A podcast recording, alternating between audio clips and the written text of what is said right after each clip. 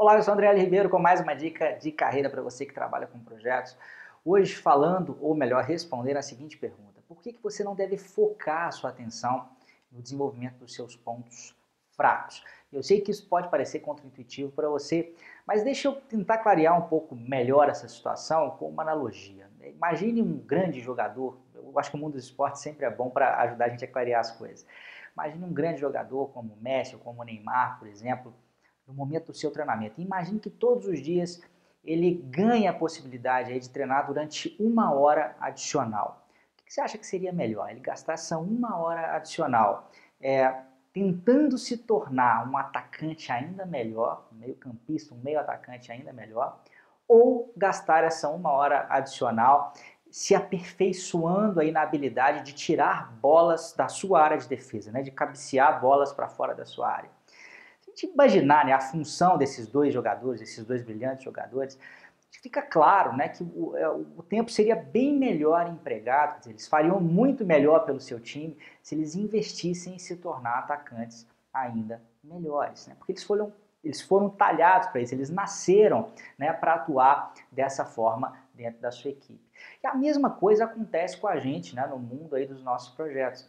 É, eu particularmente vivi essa situação algumas vezes né, dentro da minha carreira. Eu lembro que bem lá no comecinho eu sou formado em ciência da computação, então o caminho natural para mim era trabalhar com desenvolvimento de software, alguma coisa na área de TI, do ponto de vista mais técnico. Né? E comecei né, a minha vida profissional trabalhando com desenvolvimento.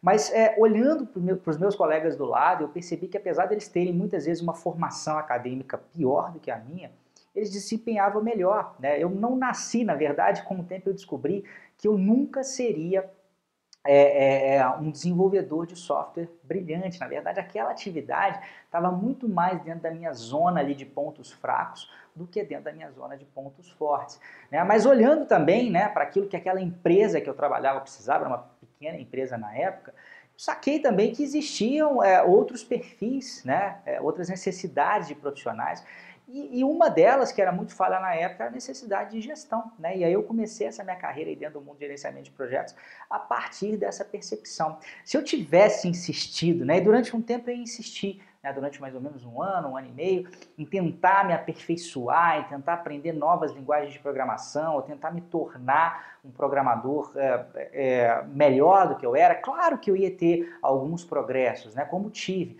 mas eu sempre ia esbarrar num platô, era uma espécie de, de teto máximo que me impedia, porque aquela atividade não era o que eu gostava realmente de fazer, não era o que me energizava. Né? A gente, quando trabalha na nossa zona de genialidade, né, que é aquilo que a gente é muito bom para fazer, muitas vezes a gente acaba o dia de trabalho e nem percebe que trabalhou, nem está cansado, né, nem está estressado.